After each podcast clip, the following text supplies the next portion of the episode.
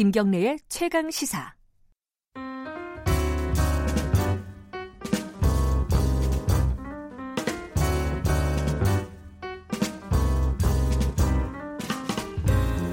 네, 김경래 최강 시사 3부 시작하겠습니다. 더 나은 미래를 위해 오늘의 정책을 고민하는 시간입니다. 김기식의 정책 이야기 식스센스 김기식 더 미래연구소 정책위원장 나와 계십니다. 안녕하세요. 예, 안녕하세요.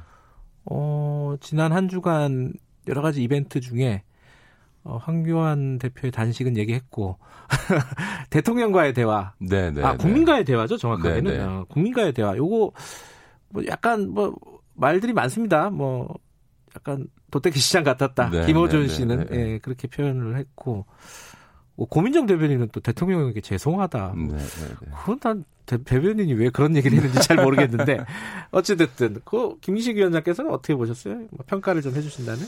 뭐 예를 들어서 뭐 여러 가지 점에서 평가가 나올 수 있는 거죠. 예를 네. 들어서 대통령이 국민 앞에서 저렇게 진솔하게 얘기할 수 있는 기회라는 게 많지 않은데 그러면 이제 조금 더 어, 정제된 질문 질의응답을 통해서 좀 깊이를 좀 갖는 그런 형태의 인터뷰 방식이 더 낫지 않았겠냐라고 음. 평가할 수도 있고요. 또 한편에서는 국민과의 소통이라고 한다면 네. 보통 이제 타운홀 미팅을 하면 어수선하기 마찬가지거든요. 음. 그러니까 아마 이번에는 그런 이제 그 인터뷰의 깊이보다는 국민들과의 어떤 스킨십 내지는 국민들과의 직접 소통이라고 하는 이런 부분에 좀 기획에 방점을 준 건데 이제 그러다 보니까 아무래도 진행이 매끄러울 수 없는 음. 어, 부분이 있겠죠. 네. 저는 이 이렇게나 저렇게나 많이 했으면 좋겠다라는 생각이 좀 들어요. 예, 저도 네. 그렇습니다. 아마 이것도 이제 그 대통령이 그 지난번에 연초에 KBS하고 그 인터뷰 음. 예. 했던 게 뒤에 지금 거의 어 1년 만에 예, 거의 예. 뭐 맞아요. 1년에 한 번씩 하는 한 이벤트가 정도 됐어요. 돼, 예. 돼 있어서 그런 건데 어, 저는 대통령이 국민과의 대화하거나 언론과 인터뷰 네. 기자회견하는 기간 시- 횟수를 늘리면 네. 이런 방식도 해도 할. 수도 저런 네. 방식도 해도 다 그냥 그럴 텐데 아, 이게 자주 없다 보니까 꼭 어. 이런 방식으로 했어야 되냐. 그러니까 저는. 이번 국민과에 대한 비판은 어. 뭐 그렇게 볼 수도 있고 예. 뭐 이런 좀 어- 어수선한 방식으로도 할 수 있는 거 아니냐라는 반론도 다 타당하다고 음. 저는 생각합니다. 아, 오랜만에 저랑 생각이 일치하시네. 네, 네, 네. 알겠습니다. 그 얘기는 뭐 잠깐 한번 여쭤본 거고요. 오늘 실제로 주제는 아 사실 이 얘기가 국민과의 대화에 많이 나왔던 네, 얘기예요. 네, 네. 부동산 얘기. 이게 요새는 이제 뭐 그런 이벤트가 있으면 토론회라든가 뭐 기자회견 이런 게 있으면 요새 언론사들이 이제 온라인이니까 실시간으로 막 팩트 체크해 갖고 막 기사를 쓰잖아요. 그렇죠. 그렇죠. 대통령이 전반적으로 집값이 안정돼 있다. 네, 라는 네. 취지로 얘기를 했어요. 네, 네. 그랬더니 아니다 이래갖고 기사를 많이 썼더라고요. 네, 네, 네, 네. 강남 집값 오른 거 봐라. 네, 네, 네. 좀 헷갈려요. 이거 어떻게 일단은 그 인식 차이는 어떻게 보세요? 예, 이제 국민과의 대화에서 대통령의 그 부동산 관련 발언은 네. 어, 제가 보기엔 한마디로 얘기하면 시장에 어떤 메시지를 주려고 했던 것 같습니다. 음. 뭐 일각에서는 대통령이 뭐 현실도 모르고 현실과 떠- 동떨어진 이야기 한다라고 얘기하는데 네네. 아니 대통령이 그 일반 기자들이나 일반인들이 볼 수 있는 부동산 시장의 어, 이 통계표를 안 보시겠습니까? 당연히 음. 예, 봤을 텐데 물론 이제 아, 전국적으로 보면 집값이 안 오르는 건 맞습니다. 네. 예를 들면 지금 집값 상승이라고 하는 게 주로 어, 그 서울에서 이루어지고 예. 있는 거고 특히 강남에서 네. 많이 이루어지고 있는 거고 이번에 이제 규제가 풀리면서 부산하고 고양시 뭐 일부에서 집값이 꿈틀거리지만 전반적으로는 어, 서울만 집값이 좀 계속 네, 오르고 네. 지- 이 지방 같은 경우 오히려 어, 아파트 미분양이 그냥 계속 쌓일 정도로 음. 부동산 시장이 상당히 오히려 침체됐다 이런 소리가 나올 정도니까 전국적 통계를 봤을 때 대통령의 말씀이 아, 전혀 틀렸다고 얘기할 수는 없는데 그러나 보통 부동산 얘기를 할 때는 우리가 서울 집값을 주로 얘기하니까 괴리가 떨어져 있다라고 하는데 음. 대통령의 주된 메시지는 아, 아무리 흔들어도 나 흔들리지 않는다. 음. 아, 집권 어, 끝까지 내 부동산에 대해서 경기 수단 부양 수단으로 쓰지 않고 부동산 잡는 정책이 일관돼 가겠다라고 네. 우리 정부의 정책 의지를 의심하지 말아라라고 하는 음. 그런 시장에 보- 보내는 사인 아니었나 저는 그렇게 봅니다. 음. 예. 근데 지금 이제 문재인 정부 들어와서 집값 잡겠다는 얘기는 뭐 처음부터 지금까지 네, 계속 네, 일관되게 네, 하고 네. 있는데 어 물론 이제 저 전국적인 집값은 좀 안정화됐다라고 하더라도 어쨌든 서울 집값, 강남 집값은 어, 잡지 못했다라고 보는 게 맞을 것 같아요. 통계적으로 네, 네, 보면은. 네, 네, 네, 네, 맞습니다. 그 왜 그럴까? 그러니까 뭐 일단은 대출 규제했었고요. 음, 그죠? 음. 지금은 사실 가격 규제까지 하는 거잖아요. 네, 물론 네, 이제 하겠다고 한 거죠. 예, 네, 핀셋 네. 규제의 음. 형태겠지만은 왜 그럴까? 이게 사람들이 많이 궁금할 것 같아요. 그 사실은 지금 왜 이렇게 계속 돈 그 부동산 가격이 서울 중심으로는 계속 오르냐? 네, 예. 한마디로 얘기하면 시중에 풍부한 유동자금, 돈이 부동산 시장에 몰리기 때문입니다. 그러니까 우리가 부동산 정책을 얘기할 때 무슨 분양가 상한제나 무슨 어, 투기 과열지구 지정이나 네. 이런 이제 소위 그 미시적인 주택 정책을 갖고 어, 부동산 시장을 안정화시키는 데는 대단히 제한적입니다. 네. 돌이켜 보시면 참여정부 시절에 어 2년간에 걸쳐서 수많은 부동산 대책을 내놨습니다만 결국은 부동산 시장을 못 잡았고 결국은 마지막에 DTI LTV 규제라고 하는 돈의 흐름을 쥐는 네. 조치를 취하고서야 겨우 이 부동산 시장이 잡혔거든요. 음. 그러니까 그런 점에서 보면 지금 정부가 부동산 대책을 하기가 참 어려운 거는 뭐냐면요. 네. 이 자금의 유동성 문제 때문에 풍부한 시장의 유동 자금이 부동산 시장에 몰리기 때문에 지금 이 부- 부동산 가격이 올라가고 있는 네. 건데 그럴 때 정부가 쓸 수 있는 가장 강력한 수단이 통화 정책입니다. 다시 말해서 쉽게 얘기해서 금리를 올려서 돈의 흐름들을 네. 잡아가는 건데 지금 근데 경기 상황이 너무 안 좋다 보니까 음. 이걸 이제 금리를 인상하는 조치를 취하면 부동산을 안정화시키는 데는 긍정적일지 모르지만 다른 여타의 가계부채 문제라든가 혹은 어 기업들에 있어서의 어쨌든 부담이 증가하는 등의 이 소위 부정적 효과가 너무 큰 거죠. 음. 그러다 보니까 정부가 이런 부동산 정책과 관련해서 금리 수단을 쓰고 싶어도 쓸 수 없는 이런 음. 제약이 있다 보니까 계속 미시적인 정책만을 쓸 수밖에 없고 그러다 보니까 정부 정책에 있어서 일정한 한계가 지금 음. 나타나고 있는 거다라고 보셔야 될 것 같고요. 그러니까 이게 무슨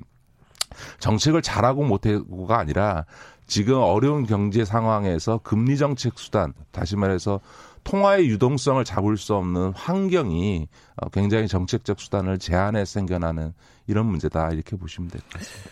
그 대통령과의 대화, 아, 국민과의 대화, 음. 그걸 보면서 또 궁금하셨던 부분이, 예, 청취자분들도 많이, 이제, 신문 기사도 많이 났는데, 어, 대통령이 부동산 정책 얘기하면서, 이래도 못 잡, 안 잡히면은 보다 강력한 정책을 사용을 하겠다. 네, 네, 네, 네. 근데 보다 강력한 게 뭐가 있을까, 과연? 이게, 이게 이제 좀 궁금하더라고요. 구체적으로 얘기를 한 건 아니니까요. 네, 네, 네, 어, 네. 큰 틀에서만 얘기를 한 거니까 뭐 어떤 정책들이 남아 있습니까 지금? 예, 뭐 여러 가지 뭐 이러면 뭐 분양 그 분양가 상한제 그 실시 지역을 확대한다든지 경우. 뭐더 예. 나가면 뭐 채권 일찰제니 뭐 이런 이런 식의 것들이 있을 수 있는데 다만 제가 약간 좀 우려하고 있는 예, 거는 예. 이그 어, 지금 부동산 문제를 둘러싸고 정부와 시장이 제가 제일 우려했던 게임하는 양상으로 가는 부분은 저는 굉장히 우려했었습니다. 예를 들어 음. 지금 크게 보면 두 번에 걸친 부동산 대책이 있었고 세- 소소하게 보면 한 지금 이미 17차례에 걸친 부동산 네. 대책이 나왔는데 지금 또 한 번의 부동산 대책을 내놓는다. 이렇게 되면 네. 시장과 정부가 부동산을 정책을 놓고 일종의 누가 이기나 음. 보자라고 하는 이런 게임 양상으로 들어가면 좀 어허. 곤란하다고 생각합니다. 그러니까 다시 말해서 그 지금 정부가 정책을 쓰는 데 있어서 찔끔찔끔 하면서 정책을 뭐 두세 달 간격으로 계속 내놓는 이런 방식으로 정책을 운영하는 거는 저는 조금 바람직하지 음. 않다. 그러니까 할 거면 과감하게 한꺼번에 정책을 음. 취하고 약간의 부작용과 반발이 있어도 꾸준히 밀고 나가는 이런 방식으로 부동산 정책을 음. 운영해야지 계속 이렇게 지켜보면서 조금 더 뭐- 문제가 있으면 요거 쓰고 조금 네. 문제가 있으면 요거 쓰고 하는 이런 방식으로 가면은 게임 양상이 되어지는데 부동산 시장은 앞서 말씀드렸던 가장 근본적으로는 돈의 유동성이 제일 큰 문제이지만 또 하나는 심리적인 요소가 굉장히 크게 작동되는 네. 게 부동산 시장입니다. 지금은 뭐 보통의 제품의 가격 문제는 자본주의 사회에서 수요 공급의 곡선에 의해서 정해진다고 얘기합니다만 사실은 음. 지금 부동산 시장은 수요 공급에 의해서 결정되는 요소보다는 일종의 재산 증식 수단 내지는 투기적 수단 같은 이런 어떤 심리적인 요소들이 네. 크게 작용할 수밖에 없는 동기들이 음. 예, 작용을 하는 거거든요. 그런 점에서 보면 어 지금은 약간 시장에서 보면 총선 결과에 따라서 만약 정부가 레임덕 상태에 빠지면 이 부동산 정책을 계속 밀고 가기 어려울 거다. 음. 라고 하는 이런 심리들이 있거든요. 근데 네. 그런 심리들을 잠재우기 위해서 대통령이 이번 국민과에 대해서 음. 확고하게 어떤 일이 있어도 어 문재인 정부는 끝까지 부동산 안정화 정책을 취할 거다라고 하는 강력한 사인을 줬습니다만 예. 그렇게 말씀을 하셨다면 정부 정책도 이렇게 저렇게 우- 자고 음. 우면하면서 찔끔찔끔 하는 방식으로 관료들이 정책을 수립하면 안 된다. 네. 그러니까 기재부든 국토부든 이제는 대통령이 말씀하신 것처럼 과감하게 정책을 써야지 어 계속 이렇게 사전 예고하는 방식처럼 어 정책을 운영하는 건 좀 곤란하다 저는 그렇게 음. 봅니다.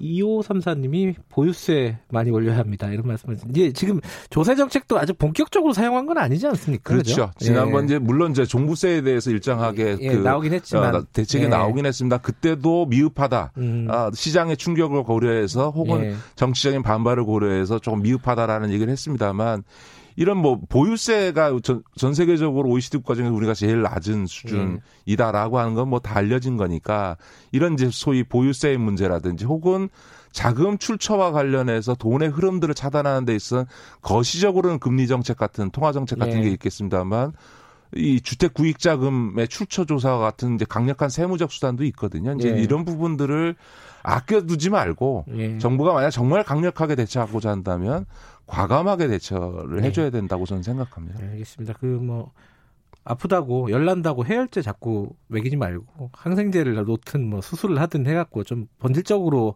큰 틀에서 좀 일을 좀 대처를 하는 게 낫지 않을까 뭐 이런 취지네요. 예, 그래서 뭐, 뭐 다시 한번 정부 당국자들께 말씀드리는 거는 총선까지 계속 정부와 시장이 게임하는 양상으로 네. 이 음. 부동산 문제가 진, 전개되면 네.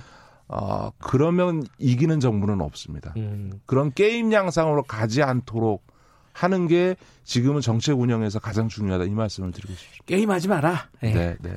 알겠습니다. 어, 시간이 많이 갔네. 요, 요, 주 52시간 얘기는 좀 큰 틀에서 좀 여쭤볼게요.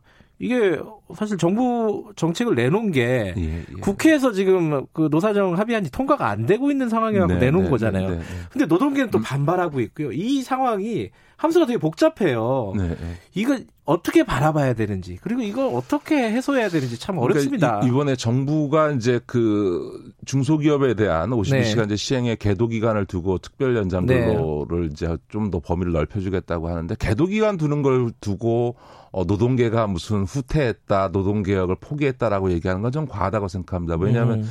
대기업들 처음 실시할 때도 300인 이상 대기업에 대해서도 사실상 실질적으로 9개월 정도의 계도 기간을 네. 주었거든요. 그러니까 중소기업에 대해서 한 1년, 한 1년 정도의 계도 기간을 두는 걸 갖고 정부 정책이 음. 후퇴했다 이렇게 얘기하는 건 좀좀 과도하다고 생각합니다. 다만 특별 연장 근로를 의 사유를 경영상의 이유까지 확장하는 거는 저는 노동계가 굉장히 민감하게 어, 생각하죠. 어, 저는 네. 그거는 대- 좀 부적절한데 근데 정부가 이런 선택을 하게 되는 이유는 사실은 국회에서 탄력 근로제 기간을 확장하는 법안을 빨리 처리해 주면 음. 이걸 좀 이렇게 그, 그 방식으로 문제를 풀면 되는데 그게 네. 무산될 경우에 정부가 시행령상으로 해결할 수 있는 방법이 그 특별 연장 근로의 허용 사유를 늘려주는 시행령상으로 늘려주는 방식으로밖에 할 수 없는 거지. 다시 말해서 노동계가 비판하는 그 특별 연장 근로 사유 연- 확대와 관련해서는 결국 국회에서 법안이 처리되지 않아서 생겨난 문제다. 음. 그러니까 빨리 좀 국회가 저는 탄력 근로제 이 기간을 확장하는 법안을 처리하는 게 중요하다고 보죠.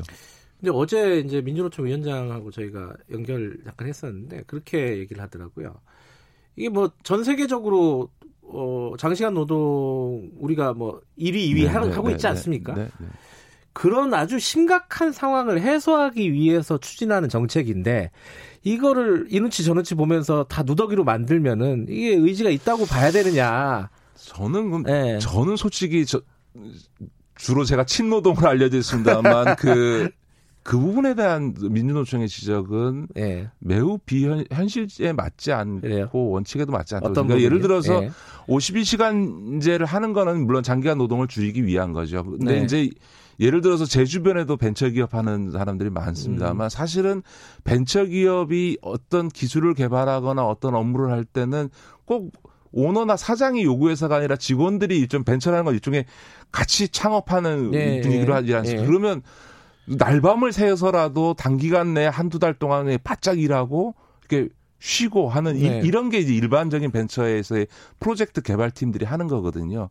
근데 그게 이제 어떤 프로젝트가 대형 프로젝트가 되면 3개월 이상에 걸쳐서 프로젝트를 하고 그 다음에 이제 쉬게 되는데 지금은 탄력 근로제를 3개월 단위로 돼 있으니까 이걸 지금 6개월로 늘리자라고 네. 하는 건데 그렇다고 해서 52시간 곱하기 56주라고는 1년에 총 노동 시간이 늘어나냐 그게 아니거든요. 그러니까 음. 52주 52시간 곱하기 56주라고 하는 총 노동 시간은 법적 규제를 받는데 네. 그걸 조금 더 몰아서 할 거냐 1년에 걸쳐서 음. 평균적으로 할 거냐라고 하는 것에 대해서 노동자에게 선택권을 주자, 네. 줄수 있도록 허용해 주자라고 하는 거거든요. 그러니까 다시 말해서 6개월 동안 만약 바짝 일하게 되면 나머지 6개월 동안은 주 3일 근무를 하거나 한 두 달 동안 휴가를 간다라고 하는 거거든요. 그러니까 보통 유럽의 경우에는 여름에 한 달씩 휴가를 가지 그죠, 않습니까? 그죠. 만약 저는 이 방송을 듣는 청취자들 중에서 젊은 층한테 야너 일주일에 64시간씩 한 두 달 일하고 한 석 달 내지 일하고 그다음에 한 달 휴가 갈래 아니면 52시간씩 매 쭉 일할래라고 얘기하면 아마 음. 20, 30대 대부분은 저 한 3, 4개월 64시간씩 일하고 저 두 달 휴가 주세요. 음. 를 선택할 겁니다. 자, 그런 점에서 보면 소위 대공장 정규직 잡에 있어서 컨베이어 벨트가 돌아가는 시스템에서의 어쨌든 노동 시간에 대한 관념하고 음. 전체적으로 지금 어, 노동 시장이 3차 산, 산업 중심으로 재편돼 있는 조건에서의 예. 이 노동의 행태가 바뀌고 있다. 그런 음. 점에서 좀 탄력적으로 52시간제를 허용, 운영할 수 있는 룸을 주는 거는 전 네. 노동계가 네. 받아들여야 되지 않나 이렇게 생각합니다. 물론 뭐 사용자 측도 지금 국회에 계속 1년으로 더 연장해 달라 이게 단위 시간을 뭐그 계속 요구하고 그게 안 풀리는 거잖아요. 그렇죠. 한국당은 사실은 이제 예. 이 나쁜 심보죠. 사실은 이게 6개월로 연장하는 게 경사노위에서 재계와 예. 노동계가 합의한 거거든요. 그러면 그 정도 선을 받아줘야 되는데 내년 총선까지 앞두고 이 기업의 반발을 극대화하기 위해서 이 법안을 막 그냥 막기 위해서 음. 그냥 저러고 있는 거죠. 그런 점에서 보면 저는 참 나쁜 심보다 이렇게 보입니다. 알겠습니다. 오늘 여기까지만 얘기 나눴죠. 뭐, 고맙습니다. 네, 고맙습니다. 김기식 더미래연구소 정책위원장이었습니다. 지금 시각은 8시 48분 향해 가고 있습니다.